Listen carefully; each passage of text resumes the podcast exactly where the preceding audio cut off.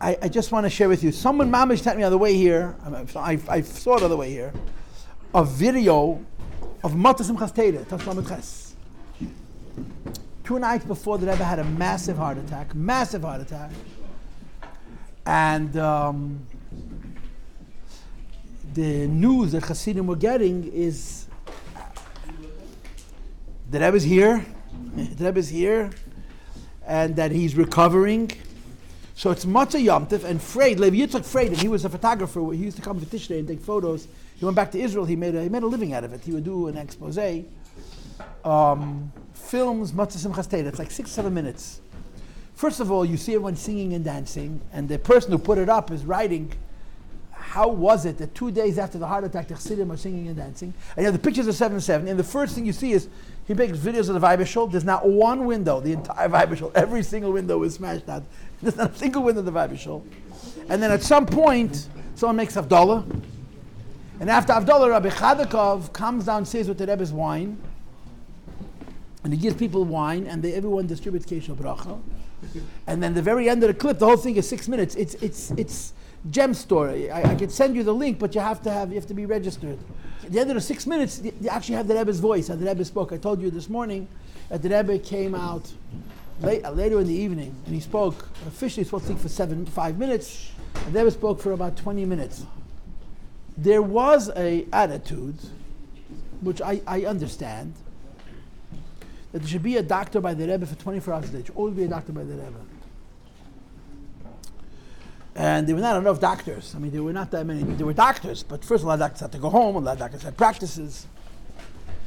And they needed to find a team that could monitor the Rebbe the whole time, where they would have a rotation, but there'd be enough doctors to be able to pay attention to the Rebbe. The, if the Rebbe needs a doctor, there's always be a doctor ready in 770. Now, Dr. Weiss came, Yom Tif, like I explained to you this morning, and he had sent Rabbi Dr. Tischholz, and then Dr. Weiss came and he continued treating the Rebbe. Dr. Weiss had to go back to Chicago at some point. Dr. Weiss, I have to tell you something. It, it, hurts me, but he seems to look at it differently. Dr. Weiss says that as a result of the fact that he treated the Rebbe, to be very blunt, they threw him out of his practice. He was, remember, he was a cardiologist, to a team of uh, heart doctors, and he missed so much time because he was here. That they threw him out of the practice. So he opened his own practice, and he says, I think I even once met him and asked him this. He says, oh, I was able to practice medicine the way I really wanted to. I said, What does that mean? He says, It means that if people can't afford to pay, they shouldn't pay. That was like the Rice's great mitzvah. Like the Rice had real Mesirus Nefesh uh, to look after the Rebbe. I, I, I think this is a fact that because of the way he treated the Rebbe and the amount of time he spent away from his practice, he was let go and he opened up his own practice and he, he probably practiced medicine at the Yemazeh. He's probably a pretty good doctor. probably a very good doctor, but he practiced by himself. And, and Dr. Weiss has no beard, but he's a tzaddik. He's a very chassidish yid. Mean, you meet him, you see that he's very special. And he says the great good that came from treating the Rebbe is that he was let go from his practice and he was able to practice medicine as he wants. And I forgot if I saw it in a film or actually asked him. He says, the practicing medicine I want is that if people can't pay, they shouldn't have to pay. Like the Rambam, you know. The Rambam practiced medicine the way he practiced medicine was that you didn't, there was no such thing as an appointment. You wanted to see him, you saw him that day. So there'd be a line, he wouldn't stop practicing until everybody saw him. And if they could afford it, they paid him. If they couldn't afford it, they couldn't pay him. And if it was a medical, if there was a need for a medication, and the people didn't have the money, he gave you the money to pay for the medicine. That's how the Rambam practiced medicine. So Dr. Weiss was in his Rambam, that's what he says. So they needed to get together some other doctors. So one of the, I don't know how this came to their attention, there was a person whose name was Dr. Resnick. He passed away very young. Dr. Resnick was a he was he was a uh, cardiologist. I think he was still like a resident. He was young. Dr. Resnick was a very very smart man. He was very intelligent. I mean, I can't have a legend. He was modern North. He was from. And Dr. Resnick was a he was commissioned in the United States Army. He was practicing medicine as a medic. He was he was he was drafted into the army, and he was working for the United States Army, and he was stationed in Hawaii and he, I think he knew something about hearts. Maybe he didn't, but he was a doctor. And he was the kind of person who could stay in 770 the whole time because he didn't have a practice. He worked for the government. Problem was, so somebody tracked him down. I don't know how they knew about him. And uh, they, they tracked him down and they asked him if he would come to spend the time that they needed for the Rebbe to be monitored the whole day and the whole night. So he told them that he has a job. He works for the United States Army, and the United States Army is not going to release him. And um, he can't leave. He has a commission. If, you work in the Army and you walk away from the Army, they put you in jail. So they reached out to his bosses and they said, Would he allow Dr. Resnick to leave and come to New York, go to the Rebbe? And they said, No. Now, you, you, you understand that Lubavitch had connections in Washington. You understand that. But you also understand that Lubavitch did not use his connections in Washington like most from people did. Lubavitch used his connections in Washington to influence policy. In other words, other from groups, if they have connections in Washington, you use it to serve yourself the Rebbe didn't really like to use his connections in Washington to help himself. He wanted to use his connections in Washington to help Yiddishkeit or even to help Goyim, Sheva Mitzvahs. But on this occasion, I don't know how this all came down, but um, it went very high. Went to the highest people in the United States military. Could have been went to the president. Jimmy Carter was the president at that time. Now, mitzvah l'sna'isa, everyone thinks supposed to hate Jimmy Carter. I don't hate Jimmy Carter for reasons I can't go at the moment. But Jimmy Carter was by far the most religious president in my lifetime. He was a truly religious man. And I, I don't know how directly he involved it was, but when it came up the ladder that they needed this Dr. Reza to come and be in 770, the way I heard the story was so a rabbi's sick. So a rabbi's sick and he's had 24 hours a day of supervision. And they explained to him, this is not a rabbi, this is the rabbi. And someone doing the explaining compared him to the most important, you know what. And they gave him permission. The United States Army allowed Dr. Reason not to leave his commission, not to leave the Army. His commission was to be in 770. In other words, he worked for five weeks from, from Simchas Torah till, till the Rebbe went home. He stayed in 770. He slept in 770. And he was, he was officially a member of the Army. Have even paid him. And his commission was to be in 770 and look after the Rebbe. He came, he was a member of a larger team. He spent a lot of time with the Rebbe. Um, I, again, all of these details are vague, but 770 upstairs was locked. And the Rebbe, at some point, the doctor said the Rebbe has to, to do exercise. And the Rebbe used to walk, like in the middle of the night. He'd walk up into the hall. And Dr. Resnick would walk with him. They would walk in the hallway together for exercise. And th- they would talk. I met Dr. Resnick. And um, I, I, can't say I asked him a million questions, but I understood from him that during the time that he spent with the Rebbe, the Rebbe chatted with him about all kinds of things. And he got to understand the Rebbe's intellect. The Rebbe knew everything. He was just such a smart, he knew so many things. And Dr. Resnick was a pretty smart guy, and they talked about all kinds of different things, including medical issues. The Rebbe used to ask the doctors medical questions. And sometimes it wasn't negated to his case. He just was curious. He wanted to hear how they thought. And he'd bring up these issues that were very foreign to them, and they'd have to think about it, they'd have to go and research it and look it up. And, and the Rebbe was challenging them during the course of the period of time that they spent with the Rebbe. But Dr. Ro- Dr. Resnick came here and he spent five weeks in 770 looking after the Rebbe, and he basically became a Babich. um, but the, he, he, developed a very strong relationship with the Rebbe, which would last all the years. Um, this is one of the little details. They set up a, a, a rotation of doctors that the Rebbe should always have medical care. I already told you that they brought all these machines. Um, I had opportunity this afternoon to speak to some people, and I have some corrections about how the machines got here. But people took a lot of money, and they did what they needed to do to get the machines to 770. And um, the Rebbe basically had an, an, ICU in 770. The Rebbe's treatment was no less than in a hospital in 770. Um, the next morning. I mean, Simchas is Chav Gimel Tishrei. The next morning, the Rebbe asks for the mail. That means 48 hours, 60 hours after the heart attack, the Rebbe asks for the mail. Now, what was mail in the Rebbe's world? Mail, I heard this from my uncle, Benjamin Klein, told me directly. 400 brivatog. 400 letters a day. And then he tells me, Sinishkasach, that's not a lot. 400 is not a lot. The Rebbe opened 400 letters a day, six days a week. And he opened them all himself, and he read them all himself, and nobody helped him. 400, and it's not a lot. In other words, there was some days it was a lot more. And the Rebbe asks for the mail, and the doctors were sort of a little bit taken aback. And the, of course, the Rebbe didn't ask the doctors, the Rebbe asked the secretaries. And the secretaries asked the doctors, and the doctors went into them and said, you know, maybe they would rest a little. Actually, they would rest. And the Rebbe said, if I'm going to rest, let's say I rest for two weeks, right? So in two weeks, I'm going to have a collection of how many letters? If it's 400 letters a day, how many is it in a week? Huh? 2,800 a week. So that's 5,600 in two weeks. Or whatever it is, that in uh, 80 something, 8,000 and change in three weeks. He said, I'm going to get sick from catching up. I'm better off if I deal with the mail on a day to day basis. I don't know what happened. I don't know if they gave the Rebbe the mail or not. But this gives you an insight into what was going on. The Rebbe really was pushing that the doctors should let him continue his work, go back to his work. Um, I guess I should say this right now. In the last year or two, a book was published that's based on Rabbi Groner's, Leibel Groner's journal, his diary. Rabbi Groner worked for the Rebbe for, 52, for 42 years, I mean, all the years of his adult life. And he worked incredibly, incredibly hard. But Rabbi Groner kept a journal from every day of all of these years. That journal is absolutely priceless. It's a treasure of treasures, and it's personal. There's probably names of people in there that uh, maybe you don't want people to know that your name is in his journal, for whatever particulars are. This journal is an incredible treasure. His children have it, and they're planning to publish portions of it.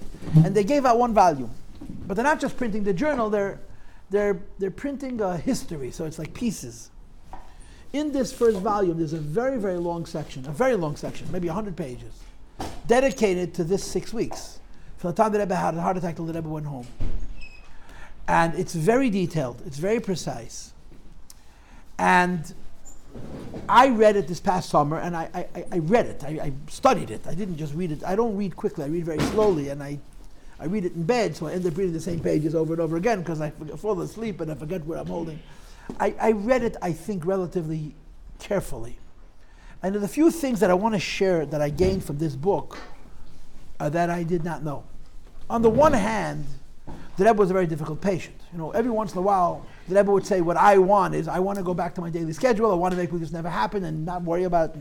And the doctors would say, "Rebbe, you can't do that. You need to take care of your health. You need to recover. You need to allow your body to heal."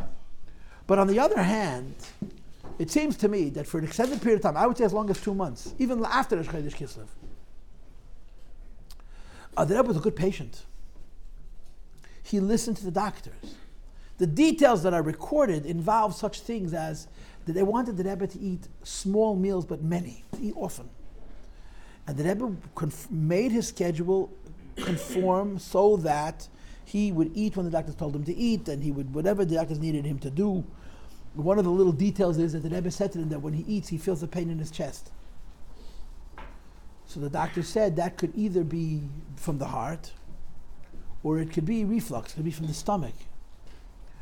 In the morning, before the Rebbe davened, the Rebbe would eat. When he wakes up in the morning, the Rebbe ate right away. So the doctor said the only way to, to, to determine whether it's coming from the heart or from the stomach is to not eat. And the Rebbe says, You want me to change a custom that have more than 50 years? Mezain is father davening, eating before davening. And then the Rebbe said, Do I have to change it permanently? To change it for one day? And that can change it for one day. And we'll see. If that heart pain comes, then we know it's from the heart. And if the heart pain doesn't come, then we'll know it's from the cave. It's from the stomach, from the fact that you're eating. So I, the end of the story is not there, but is a little, little kind of story that you have in this journal. And the Rebbe was a very cooperative patient for quite a while. And then one day the Rebbe just said, "That's it." He, he didn't make it official, but he just acted like he was done. He was done healing. And it, it seems like, again, from what I read and surmised, and it's just my uh, assessment, that for about two months the Rebbe was a really cooperative patient. We know that on the one hand the Rebbe was very difficult to the doctors, and then Lamashal, give you an example, the doctors didn't let the Rebbe eat any salt. So he stopped eating salt, and at some point the Rebbe said, I, I, need, I need some salt, I can't, I need some salt. So they, they worked it out, you know, they made a compromise. They had to have some salt. And things like this. Um, one of the most poignant stories about the Rebbe and the doctors, and I'm getting ahead of myself, but it's not on my list, I want to tell you before I forget it, was that Pesach time, six months after the event, the Rebbe called in the doctors to say thank you. And the Rebbe told him something very interesting. It's interesting not because the Rebbe said it, but because it's who the Rebbe is the Rebbe said, You did something for me that I could not do for myself. What the Rebbe was saying to them is, I'm a very self-sufficient guy. I don't let anybody do anything for me. And I do everything for myself. I don't, I don't need help. I'm, I'm one of those people, you know. This, I needed someone else to help me. And I guess you could say, and I let you help me. And you helped me, and thank you. That, you know, mm-hmm. I need people to help me every five minutes. and the Rebbe said, I needed somebody, I, this I needed help with, and you helped me. And the Rebbe said, thank you. So there are little stories and anecdotes about this period that I want to share with you. Number one, the Rebbe wanted to speak. The Rebbe couldn't come downstairs. The Rebbe spoke from his room. So I told you that Motzah Simchas the Rebbe, asked the doctor to speak. The doctor gave him five minutes. He spoke for about 20. And that pattern would continue throughout. Shabbos Bereshis, the Rebbe spoke again. Shabbos Leach, the Rebbe spoke again. Shabbos, I think Vayeira, the Rebbe spoke again. Chayei Sarah, for sure, the Rebbe spoke. Motzah Shabbos. So we would come to 770, we would stand downstairs, and then would sit at his desk in his room, and he would speak. So I was 12, and I didn't understand the word that Rebbe said. So the first couple weeks it was okay. It was 20 minutes, a half an hour. But within like two or three weeks, it was two hours straight. And it was worse than a Farbrengen, because Farbrengen, at least there was the good him in the middle. It spoke. Oh, a whole Farbrengen beginning without any stopping. The Rebbe said a Maimer. The longest Maimer that Rebbe ever said, he said from his room. And you can hear the tape. The Maimer took, I don't know, an hour and 20 minutes.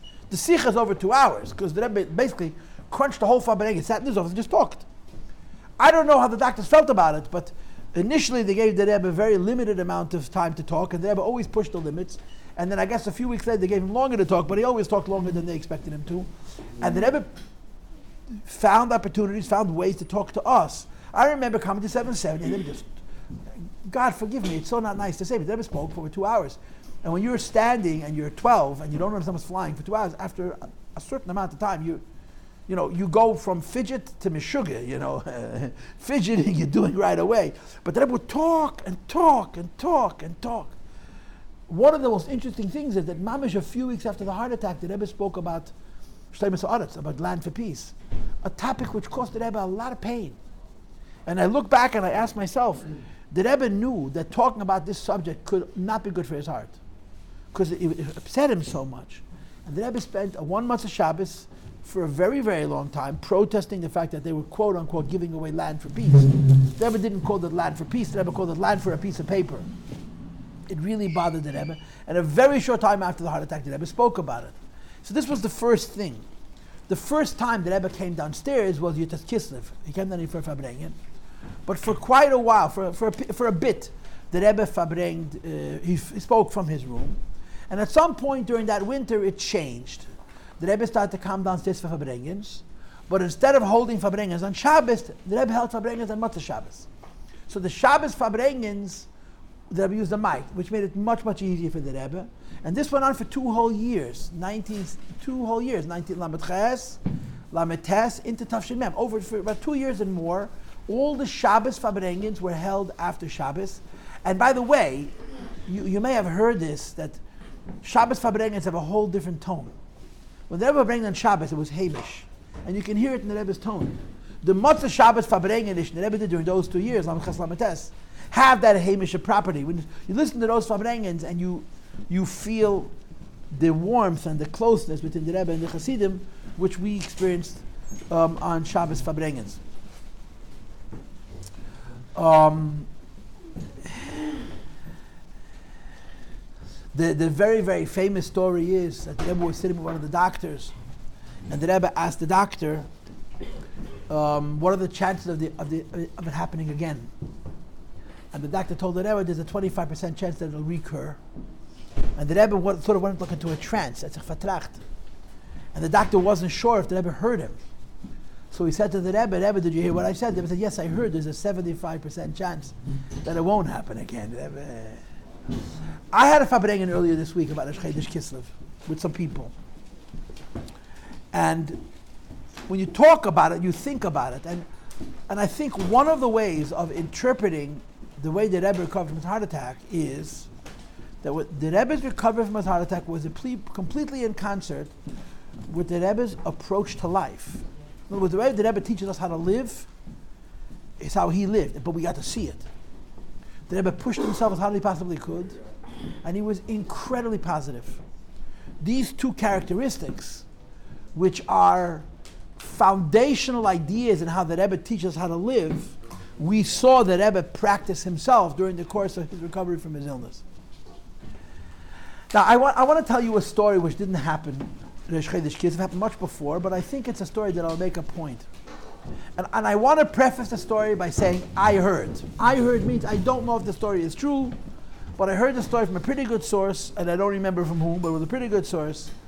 So I believe the story, but I have to be careful to say I heard, so that I, if you lynch me, you should lynch me in the tree which says I heard. The I heard tree has very soft branches, so the chances are that it'll break. When the Rebbe became a Rebbe, 40 years, 60 years, or 70 years ago, I heard that the Rebbetzin called in three chassidim, and we know their names. And she told them the following. The Rebbetzin called them three chassidim. She said to them, all the Rebbetzins took care of their husbands. They looked after them. And I mean such simple things as when the Rebbe took a haircut, the Rebbetzin came to make sure the barber cut his hair right. When the tailor came to measure the Rebbe's kapota, the Rebbetzin came to make sure that he measured it right. When the tailor came to fit the kapota, the Rebbetzin looked after. When the, the hat maker came to the Rebbe to measure the head by the Rebbe hat, the Rebbe had custom made hats. The Rebbe's hats, head size was so large, there's no such hat on the rack. The Rebbe's hats were always custom made. The portion wasn't a big enough size in the stores. And the Rebbetzin came to make sure that the hat was measured properly and that it fit right and it looked right. She looked after the Rebbe. And then she she pushed fed the Rebbe, and when she needed to, she made sure that the Rebbe were, whatever medical union the Rebbe had. In the later years, they got people to help them, but for most of the years, the Rebbe looked after the Rebbe. So the story was that the Rebbetzin said to these three Hasidim, I will look after my husband. I'll take care of him. But there's another thing that the Rebbetzins did. The Rebbetzins knew when to tell their husbands it's enough. The Rebbetzins knew when to tell their husband, stop, enough. You're pushing yourself too far, stop. And she said, that I won't do. That you have to do. I'm not going to stop him. It's on you. Now, I don't know why the Rebbetzin said it, but the Rebbe was impossible to stop. it was impossible to stop. A, a, a, friend of mine told me that there was a two chassidim walking, one was walking out of 7-7 and was walking in, and the Rebbe had like for days on end, and one said to the other, you know, by jenem Rebbe. He said to his friend that the Rebbe is pushing himself, doesn't take care of his health, and he works so hard, fabrengt for 10 hours. So the other one says, by jenem Rebbe, hat sich allemal gemacht der Chutzpenicht, was er kennt sagen Rebbe mal Wort. Is fire. But the Frierdiker Rebbe, there was always a chutzpahnik who could say to the Frierdiker Rebbe, stop, it's enough, stop, you have to get your health. This Rebbe is fire, you can't say a word. Now I have evidence, and it's flimsy evidence, but it's evidence, that if you went into the Rebbe's room privately and you told the Rebbe something, he heard you. If you went to them in, in, in front of the people and said, you know, I think you should stop this, it, it's very inappropriate and very disrespectful. But the Rebbe was very, very difficult to, to, to control, to you know, look after your health. You know, there's a video of a Rabbi Yolles who had written the Rebbe a letter about the Rebbe sleeping. So Rebbe immediately wrote back a letter to him, explaining to him a whole cheshbon of how much sleep a person needs. And the way the Rebbe answered the letter was as if he was talking about his own sleep, not about the Rebbe's sleep. So there was a Farbrengen. Rabbi Yolles came to the Rebbe and he walked over to the Rebbe and he says, I hope I didn't offend the Rebbe by what I wrote. Offend me? The Rebbe says, I answered you right away. If you had offended me, I wouldn't have answered you. And then the Rebbe asks him, You think you could sleep that little and function? so he, he tells the Rebbe, But I wrote it about that Rebbe's sleep. So the Rebbe says, Ich schlaf asach. I sleep a lot. But he says it so convincingly. The Rebbe didn't sleep at all. He was very, very hard to manage. I heard, and again, these are all hearsays, that the Rebbetzin once said, My husband, you can never tell. You can only suggest. And you get one shot. Meaning, you can never tell him what to do, but you can suggest maybe he should do something. But if you suggest and he says no, there's no second chances. So you have to be very, you have to be very, very, very strategic in what you choose to suggest it and how you suggest it. When the Rebbe had his heart attack, the Rebbetzin knew what to suggest and without. I mean, the biggest thing was, as I told you the story this morning, the fact that the Rebbetzin made it very clear that the Rebbe does not want to go to the hospital. He's not going to the hospital, and she's not going to make him. But one of the things that the Rebbe did ask the Rebbe to do was the Rebbe always went to the Ohel Erev Rosh Chodesh, and he always went to the Ohel Tezvav B'Chodesh. And the Rebbetzin asked the Rebbe not to go to the Ohel. Erev Chedesh Bar Cheshvan, the Rebbetzin asked the Rebbe not to go to the Ohel, and the Rebbe agreed. I think the first time the Rebbe went to the Ohel was Hanukkah, two months later. The Rebbe missed a few Ohels. That day, that Erev Chedesh, one of the actors went into the Rebbe, and said, how's the Rebbe doing? And the Rebbe said, you mean physically or spiritually? He said, physically I'm feeling fine. Spiritually disappointed because I can't go to the Ohel. This was one of the Rebbetzin knew what she could expect the Rebbe to cooperate on and what not. And um, she asked the Rebbetzin, the Rebbetzin asked the Rebbe not to go to the Ohel and he didn't go. Now there's a letter. I, I, I think I mentioned this letter in the morning. I want to repeat this again. About a week after the heart attack, the Rebbe wrote a letter. The Rebbe had a style of letter writing which was called Klali Prati, which means he would write one letter, he'd print many copies of it, and he would send the letter to many people. He would personalize it by writing each person's name in. And sometimes he would personalize by writing a few words at the end, and then he would sign it. So the Klali Prati letter that Rebbe wrote for the beginning of Cheshvan of that year, Lamed Ches, was a letter about his health. And what he writes in that letter is, uh, thank you for the good wishes. Obviously, he's writing to somebody else. And because, with the help of Hashem, and the help of my holy Zaydis, the Rabbeim, and with the schus of the many people who davened for me, the Abish that helped me, I came back to my health, and I'm able to continue to do my work. This is Mamish written a week or so after the heart attack. And I mentioned to you this morning that the Rebbe writes the schus of the Tfilas Rabbim. And I, I think it's important to repeat that when the Rebbe had his heart attack, the mood in the Jewish world then was so empathetic, so supportive. All kinds of Yidden David that the mm-hmm. Rebbe should have a refuah shleim. It was not at all, not only was wasn't a Lubavitcher thing, it wasn't a Chassidish thing. Yidden knew that the Rebbe darf sein gesund. That is another story. And this other story, I don't know, I don't know what version of it is true. I've heard so many different versions. And of course, I like to believe the most extreme version, but it's very difficult for me to know actually which version of the story is true. But uh, the story is Dr. Feldman, who passed away a while ago, was the Rebbe's doctor for many years. And Dr. Feldman never spoke. In other words, you had an easier time getting information about the Rebbe's personal life from the Rebbe's doctor, secretaries. Dr. Feldman never spoke. His kids heard nothing. He just didn't say. He was told not to speak. He didn't speak. Fatik. But one of the stories Dr. Feldman told was the Rebbe talked Dr. Feldman a lot about philosophy of medicine. And one of the things that the Rebbe spoke to him a lot about was the idea of positive thinking. Positive thinking. Um, that you have to, a, a, doc, a, patient has to be given encouragement that he could recover, which will help him recover. Positive thinking. So was some kind of a farbrengen, and uh, Dr. Feldman was there. Dr. Feldman hated the crowds and he hated the pushing. It wasn't his cup of tea and there was a lot of simcha. And the Rebbe called over Dr. Rez, Dr. Feldman, and when he came over to the Rebbe, the Rebbe asked him, Dr. Feldman, do you appreciate my medicine? Do you like my medicine? That means simcha. this story, I think I heard this from him. I think it's a true story. But there's another story. And I'm not sure when the story happened, and I'm not sure exactly how, what, what actually occurred. I, I've heard many different versions. The Rebbe said a Maimer. And I don't know whether it was Yitas Kislev or it was another occasion. The Rebbe said a Maimer. And the Rebbe was speaking. And the Rebbe's heart was an old man's heart. The Rebbe was 77 years old. And he looked like a 77 year old man. He looked, his heart was old. And then when the Rebbe started to say the Maimer, his heart changed. I heard different versions about how it changed. One of the versions is that his heart became like a young heart, like a young, like a healthy man. And for the duration of the Maimer, the Rebbe's heart was normal. When the, Rebbe finished the Maimer, his heart went back to the same uh, disorder. There's different versions to the story, but one of the versions of the story goes is that Dr. Feldman was monitoring the, the heart, the machine, the cardiogram, and the Rebbe said the Maimer, and during the duration of the Maimer, the Rebbe's heart looked unusually good. So after the Maimer, he pushed wanted to look at the Rebbe. He saw that something happened. So he walked into the Rebbe's room, he took a look at the Rebbe, and the Rebbe said to him, Dr. Feldman, do you like my medicine? Which is a Sacha Geschmack In other words, the Rebbe indicated that he said a Maimer Chsidis, and that the Maimer Chsidis was a Refuah. I don't know what story is true, how story is true, but there's a story that I heard way back, all the way in the beginning, that there was a Maisa with a Maimer and that Rebbe's heart being different, and um, and that and it, it was some kind of understanding that the Rebbe spiritually healed himself.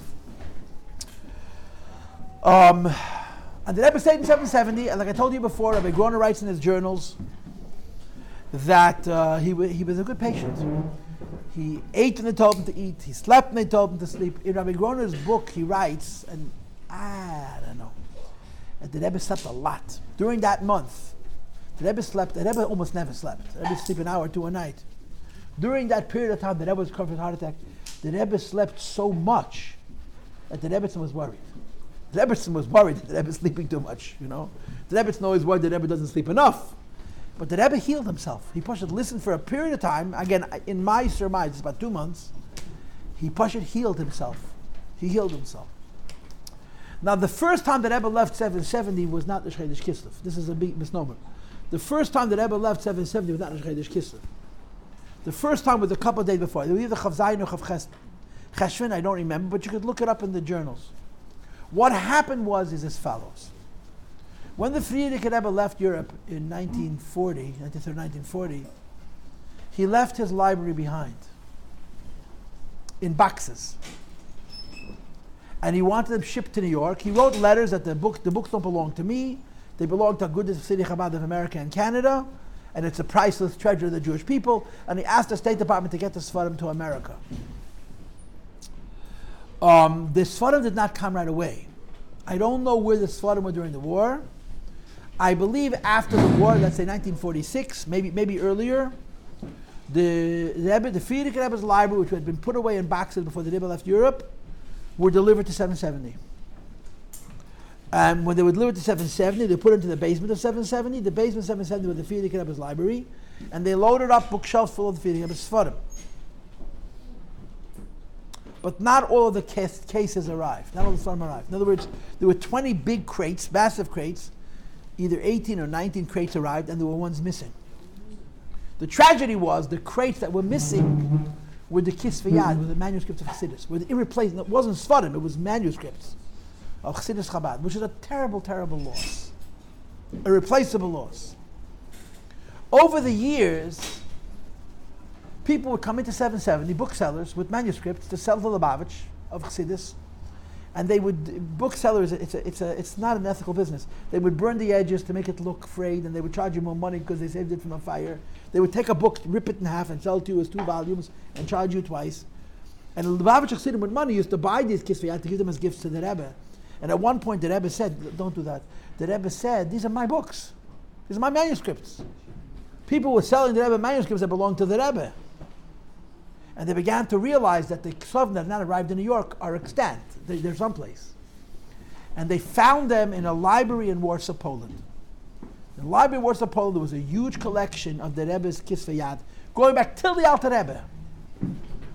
So in 1974, the Rebbe sent Nissen Mendel and Adal Chitrik and Zayin Gesutenstark, Avram Shem, Avram to Poland to examine the Kisavim and they microfilmed them, made a picture of every single page, mm-hmm. and they started to print chassidus from these manuscripts. And then began a huge negotiation with the Polish government about the Polish government giving them back to us. And the agreement, Polish government was communist in those days. And the agreement was that they would give the Rebbe back to Ksovim, it's officially a 99 year loan, if Lubavitch would put full page ads in three very important American papers thanking the Polish government for their assistance in the matter of the Ksovim. So there was a full page ad for American Friends of Lubavitch in the New York Times, in the Washington Post, and the Los Angeles Times, full page ads, thanking the Polish government for their assistance in retrieving the Sfarim. The Sfarim arrived in America after the heart attack. And the Rebbe went to see them. The Rebbe walked from 770, he walked down the steps to the library, he went to the library, and the Rebbe stood for quite some time. Again, I, I read Rabbi Groner's journal, which we didn't have until now. The Rebbe was a bit disappointed that they hadn't prepared it better because there were two types of manuscripts. There were manuscripts which were copies, and there were manuscripts which were originals, Kisveyat Kodesh. And the Rebbe understood that he's going to the library to look at the Kisvei Kodesh, at the original handwriting of the Rabbeim. And when he came there, it was just a mess. There was a boxes of Kisvei Yad, and the Rebbe starts looking through them. The Rebbe knew this Kisvei Yad because he had worked on them in Poland. The Rebbe used to work on the Frierdiker Rebbe's library, uh, uh, indexing the, the manuscripts and so on and so forth. And the Rebbe knew what they were. And the Rebbe spent some time looking at them. And I, from what I read, he felt like he wanted to see the holy hand of the Rabbeim, not just Azoi. But other people say, and other people have repeated, that when the Rebbe went into the library and he saw those ksavim, you could watch him heal. It was like huge. It was a huge, it was a windfall. For the Rebbe to get the Chassidus back was a very big deal, and it, it, you could see how it affected his health in a favorable way. Now, it was clear that the Rebbe is feeling better. It's time to go home. The Rebbe was living in his room, 24 hours a day, living in his room. And as I mentioned to you this morning, while the Rebbe lived in his room, the Rebbe lived upstairs. She slept in her grandmother's bed, the Rebbe's Shteiner which is the second bedroom of the Frierdiker Rebbe's apartment. And it was decided that the Rebbe should go home Rosh Chodesh. And the understanding was that the Rebbe is going home Rosh Chodesh because it's a good day, because it's a good day, Rosh Chodesh. And somehow the rumor got out that the Rebbe is going home. Somehow the rumor got out that the Rebbe is going home. As soon as the rumor spread that the Rebbe is going home, people started coming to 770. And the Rebbe looks out the window, there's hundreds of people dancing and singing and drinking, and they took out the Sefer. They started doing akafas like at Simchas Teda, don't ask. And the Rebbe says, What's this? And someone had to tell him, Well, maybe someone must have told people that the Rebbe is going home. So the Rebbe says, You know what, I'll wait in my room for the noise to quiet down, and then I'll go home. He said, No, no, no, every minute's going to get more noisy. if you want to go home with less noise, go home now. So the Rebbe went home. And the dancing continued uncontrollably they, they spilled cases of mashke. It was an incredibly exciting evening because the Chassidim equated the Rebbe's going home with the Rebbe's recovery. One of the sweetest parts of this story, one of the really sweetest parts of this story, is you need to understand something. The Rebbe Chaya Mushka, she was the Rebbe's wife. She was never in 770. She was never at a Farbrengen. She was never at a davening. The Rebbe didn't come to shul for Yizkor. The Rebbe Chayamushka did not go to shul for Yizkor. Now, people say, and it makes sense to me, that the reason that Rebbe didn't do that because it would have made her older sister very jealous. But the Rebbe never saw the Rebbe. The Rebbe was busy in 770, verbringing with Chassidim, talking to Chassidim, involving Chassidim. The Rebbe never witnessed it, never. She was never, she never saw how Hakafas looks. She never saw her, his mother, the Rebbe's mother, had a front row seat in shul, and she was always participating in what the Rebbe was doing. The Rebbe's wife never came to 770. On this one occasion, the Rebbe went home, and she stayed behind to watch. And she sat at the front window on the second floor looking out on the street, and she was so excited. She was, she, some will say she didn't realize how much Chassidim loved the Rebbe until then. That was almost 30 years at Rebbe. And she kept on saying in Russian, you know, means she was, she was just so happy to see the outpouring of love that there was to the Rebbe. She had never seen it. And she stayed for a few hours after the Rebbe went home to push it, watch, and to enjoy the Chassidim celebrating the Rebbe's recovery. Anyway, the Rebbe continued doing his thing. Um, I mentioned to you already that I, from what I'm reading, until Hanukkah time, the Rebbe was a very good patient. The first time I saw the Rebbe was Yutas Kislev. But I, I, I, think, I think, I think that they started making a minyan for the Rebbe in the small shul upstairs, and if I'm not mistaken, it was by invitation only. In the very beginning, there only a few people. They were going to the shul for Torah, maybe for Mincha Ma'ariv. I don't know exactly when all these things started up, but after a certain point, they started to bring the Rebbe back to his regular schedule of, of going into shul for Mincha Ma'ariv and for Torah and so on. But the first time I saw the Rebbe was Yudis Kislev. Yudis Kislev, Rebbe came downstairs and with a Farbrengen. I was a stupid 12 year old. And I had one, I looked at the Rebbe, I wanted to see if he looks different. He didn't look any different. But his, his body was in a very, very different space. Um, so, of course, Dr. Resnick tells the story. Dr. Weiss tells the story that he and Dr. Resnick had pretty good seats. They're very close to the Rebbe, near the front. On their lap, underneath the bench, was a, a monitor, a cardiogram. The Rebbe was connected to a, a remote monitor. They didn't have wires. It was uh, wireless, which was in those days a huge deal. And they were monitoring the Rebbe's heart. And what Dr. Weiss says is the Rebbe is sitting in Farbrengen, and the Rebbe's heart is not doing well. The Rebbe's not doing well at all. And these two young doctors, they were both young, had a critical decision to make. They were in a position to get up and walk over to the Rebbe and say to the Rebbe, you have to stop. And they were tempted to do it. They're watching the Rebbe's heart. The Rebbe's not doing well.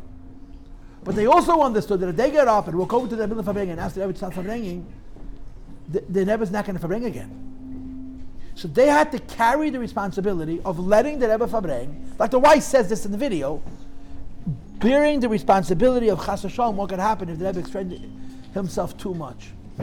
The bottom line, the Rebbe Farbreng, the Farbrengen finished, and the Rebbe was fine, and he left. And again, I think Dr. Weiss also something something happened when the Rebbe said the Maimer. But what I remember from that Farbrengen was they were sitting right near up front, and the Rebbe, of course, asked them to say L'chaim. The Rebbe used to often ask important people to say L'chaim with a smile on his face. And the Rebbe turned to Dr. Weiss and he raised his hand that Dr. Weiss said L'chaim.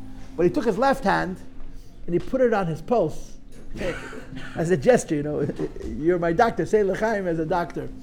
And he said L'chaim, of course. Dr. Weiss was such a Chassidish Yid.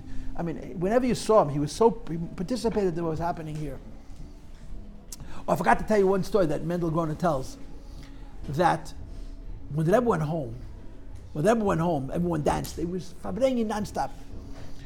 He walked into the room where Dr. Resnick was, was living. He, Dr. Resnick lived in 770. Dr. Resnick was an intellectual, he was a brain person. And he walked into the room and Dr. Resnick was Pashat sitting and crying. He saw the emotion, it got to him. He was sitting and crying. The next day, the Rebbe said to Dr. Ro- Dr. Resnick, you know, last night everybody danced except for two people, you and me. He says, the difference is if I would want to dance, you would stop me. Otherwise, I would dance. But no one was stopping you from dancing. Shabbos, you should make up for it. So when the next Shabbos happened, the, the way the story goes, Dr. Resnick made sure to make up for the fact that he hadn't danced. Okay, now the end of the story, of course, is um, Hanukkah comes. And again, I'm reading Rabbi Groner's journal, and I'm having a difficulty figuring out the exact dates. But from what I am understanding, there was a plan for the Rebbe to go to the Ohel Erev Chanukah, and he didn't go. He went Erev Rosh. I could be wrong, but that's how I understand it. But, ah, Tavis. A few days later, Erev Chanukah, it's five days, the difference. Here's the fact: as soon as Chanukah hit, the Rebbe was no longer a patient. One night, the Rebbe is giving Chanukah health. He stands by the back door of 770, comes downstairs for Mincha he's even Chanukah And people freaked, the, the doctors freaked out, the maskiras freaked out. David Raskin tells the story that he was a, he was he was Vada Masadet, and he's telling people, "Don't go, don't go. The Rebbe's not well. Don't go." And the Rebbe turns to David Raskin, Harav David Raskin, looks straight at him, and says to him in Yiddish, "How do you know what's the best thing for my health? Maybe for my health, it's doctor. I should speak. I should give these dollars." And the Rebbe gave him a dollar and said, "Go."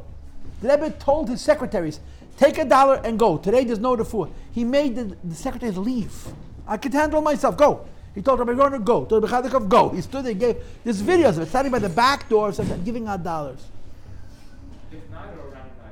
I don't know which night it was. But of course, the culmination of it was, was Zeis Chanukah. So I, I, I, I, have the tape, and I actually sent a lot of people asked me for the tape. People didn't know this, but Rabbi Yankel Hecht tells the story. It's 12 minutes long and I sent it out to a bunch of people. To, I actually put it up on my website. I probably should ask permission. Um, that Yankel Hecht tells the following story: that on Zeis Chanukah, the Rebbe calls him in the morning, about eleven o'clock in the morning, and he says to him, "Ich habe gesucht abal and ich habe dir gefunden," and he laughed. I'm looking for a person who knows that I keep a secret, and I found you, and he laughed because Rabbi Hecht was a big chassid, but he was the secret keeper. And he said, "I want to make a fabrengen." today. I don't want to wash. I don't want to bench. I don't want to give Kesha Bracha to make up for some chastera that I couldn't do these things. But I don't want anybody to know until after Mincha, till the afternoon. So he says, Can I tell the secretaries? And I just told you, I want like to know. Can I tell the office? I just told you. Can I tell the Bacham of Maristan? And the Rebbe says, telling the Bacham of Maristan is like announcing it to the whole world. Can I tell my brothers? You can tell your brothers. So Avram came, and I think Peretz came. He said, Peretz came. He walks out of the Rebbe's room. Label Groner wants to know what Yankel, what's this? They're the same age. When you yeshiva together, the label says to Yaakov, "No, what was that?" He says, "Nah, not in postal business." He says, "Label Gordon doesn't forgive me for not telling him." Anyway, so he went to the bakery. It was a middle of the week. He says, "Listen, you, you should make chals out of Shabbos. Make chals today. Hundreds of bilkalach to feed everybody, and no one was going to bring chal to seven seven. Nothing was a surprise."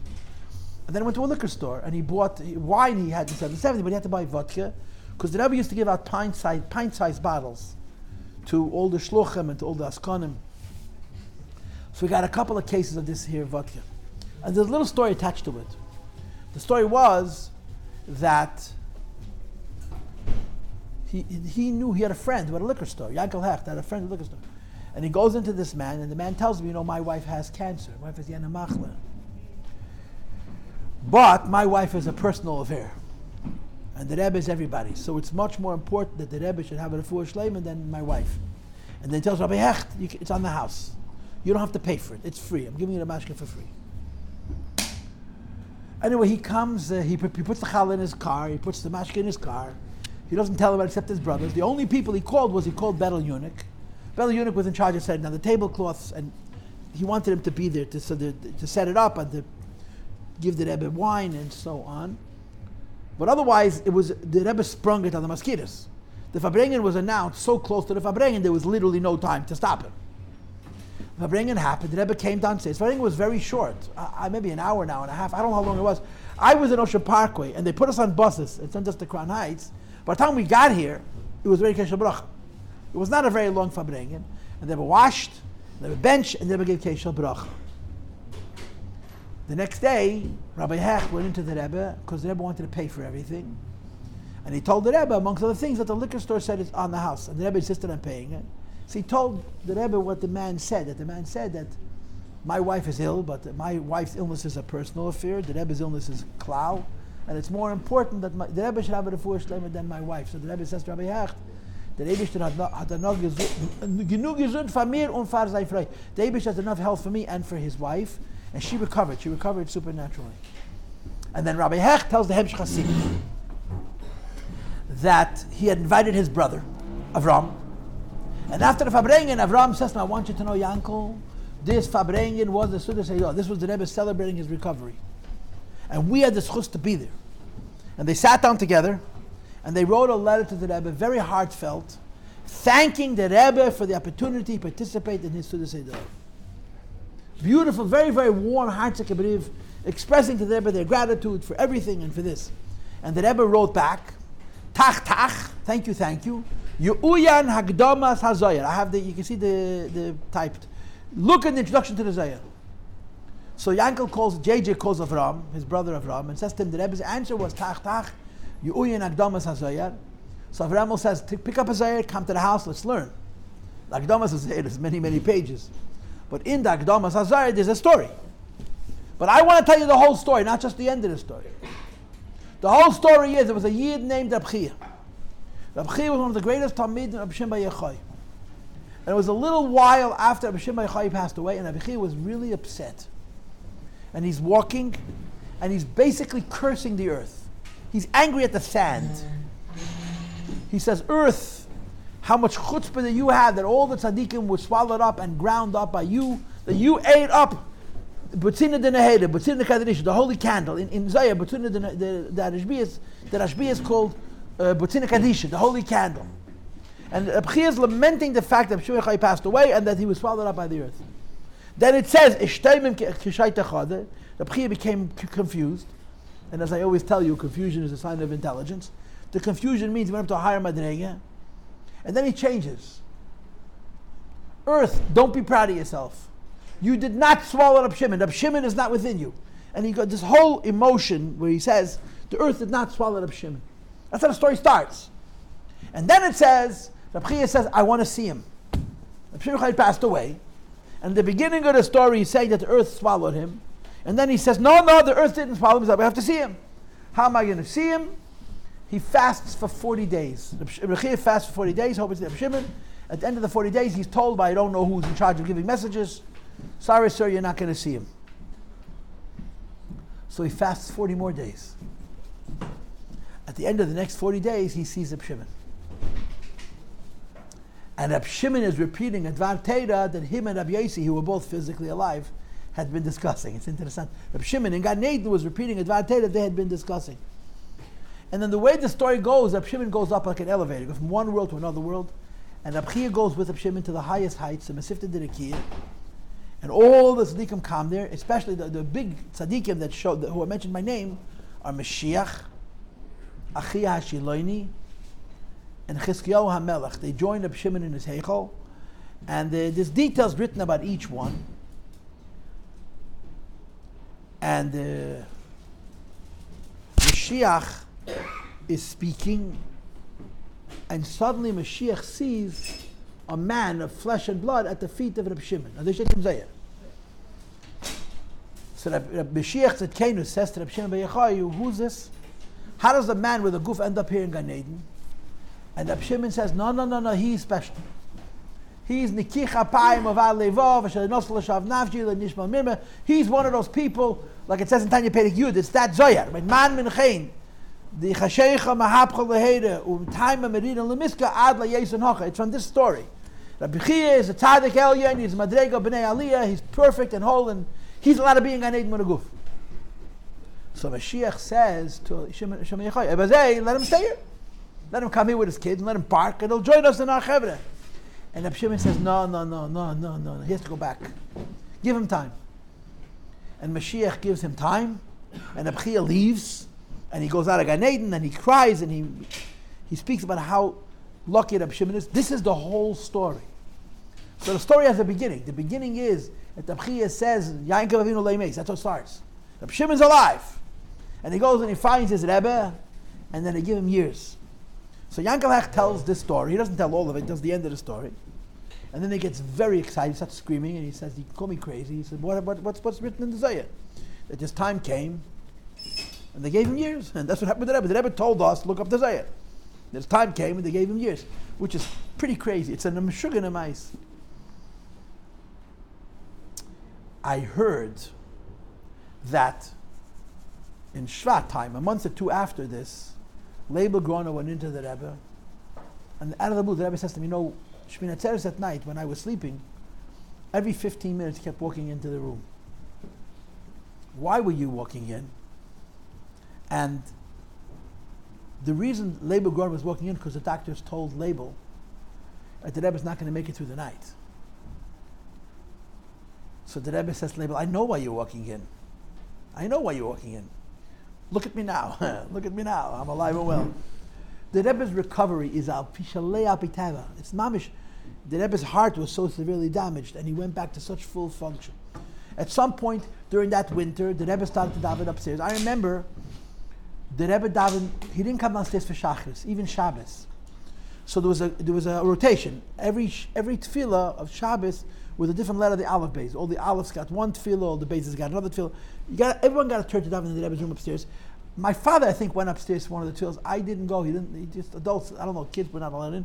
But the Rebbe davened in a small shul for that winter until Pesach. I think by Pesach the Rebbe was already coming downstairs. I remember the Fabrenga the Matzah Pesach because it was the first time the Rebbe Farbrenged after the heart attack without a mic. He Farbrenged it Aleph Nissen. I think if I bring Purim, I, think maybe even Yud Shvat, Yud Kislev, but that was on a mic. The first Fabrenga without a mic was Pesach. I, would say, from what I understand, that for the three years the Rebbe was nice to himself. Lamet Ches, Lamet Tes Mem. By the time Tavshin Mem Aleph came, which was Shnas Hakel, it was over. The Rebbe was completely back, and he wanted no Rachmanis. The Rebbe complained that people the Rebbe said people who don't go for Keshe Bracha or for Lekach are, he used a very strong expression fools, shaitim, they're not going for lekach. And that Tishrei, Shalom is here or not? That Tishrei, Zalman Jaffe was here, and he went to Yechidus to the Rebbe. And the Rebbe said to him that he understands that people are not coming to him for lekach and for dollars and, and for kesha bracha and other things. The Rebbe, the Rebbe's health. And the Rebbe said, if you want me to live, show that you need me. I want to give lekach, or I need to give lekach, and I need to give kesha bracha. But the Rebbe told Zalman and Yechidus that this business about not bothering him is a big mistake. Show that you need me. It's good for me that I should give you lekach and kesha bracha and matzah, whatever else the Rebbe was doing. And the Rebbe made it clear that he didn't want people not to go because of his health. But the, for the first couple of years, the Rebbe, like I said to you before, he a little bit was nice to himself. I also mentioned to you that for two years, the Farbrengens of Shabbos were held months of Shabbos. And then in Tav Shemem, then went back to Farbrengen Shabbos as well. And um, that's continued. That's the story of the Rebbe's recovery from his illness. And uh, one year, I think it was Mem Tes. The Shchedesh Kislev is our Yom Tov. We made it into Yom not the Rebbe. That first year when the Rebbe went home, the Rebbe arranged it should be Rosh Chodesh. He waited to go home Rosh Chodesh. But we, we celebrated it and we began a Yom Tov. Every year Rosh Chodesh Kislev would be a big Fabring in 770. They'd really serve a meal. They'd serve challah and fleishiks. It was a big deal. And they had speakers and they brought it into the Rebbe. The Rebbe got nachas from it and so on. And one year the Rebbe said, Barabba, he said, good Yom Tov it's good, it's good Chodesh, it's Chodesh, but the Rebbe said good Yom Tov, even though it was Yom Tov that we made, the Rebbe acknowledged this date, you get Yom Tov. And just to close, uh, a little bit of advantage, Chodesh Kislev is called the Chassidish Chodesh. It's a Chassidic month. Everything about this month is Chassidus. Chanukah is a Chassidish Yom Tov because it's about Shemin and about Mesidus Nefesh. Yud Kislev is a Chassidish Yom Tov and Yud Kislev is a Chassidish Yom Tov. So all Chassidus in, in Chodesh Kislev. The Rebbe is connected to two days of Chis Kislev. Rosh Chodesh Kislev and Tezvav Kislev. He got married Yadal Kislev, right? But the Rebbe's wedding was late. The Rebbe got married in, in, the, in the middle of the month. And the Rebbe's official date of recovering from his heart attack is the first of the month. So the Rebbe has a Sicha in Nun Beis where the Rebbe talked about the question of which is more important, the first day of the month or the 15th day of the month. The 15th day of the month, the moon is full. But the first day of the month, the moon is born. And uh, we, in, in, in, in terms of Chassidus, from Kabbalah, there's, there's a mile in each. And it's, it's, it's far more than coincidental that the, the Rebbe's Chasen is in the middle of Chodesh Kislev, and the Rebbe's Chag Abrius, if you will, the Rebbe's, the day we celebrate the Rebbe's Gesund, is Rosh Chodesh. And in Nun Beis, the Rebbe connected it to Mashiach. The Rebbe says Mashiach is, is born. Matas Dad is a Metziach. And the Mitzvah of, Mashiach is like the moon. The moon disappears completely, and then it's reborn. Okay, Kindle Achut Yom Tov and Good Chodesh. That's it. I don't know. Who, I'm, I'm only here for an hour. I gotta go. But Rabbi Zakaria for bringing a whole night. I don't know where he disappeared to. Huh? Oh, Rabbi Weiss is here.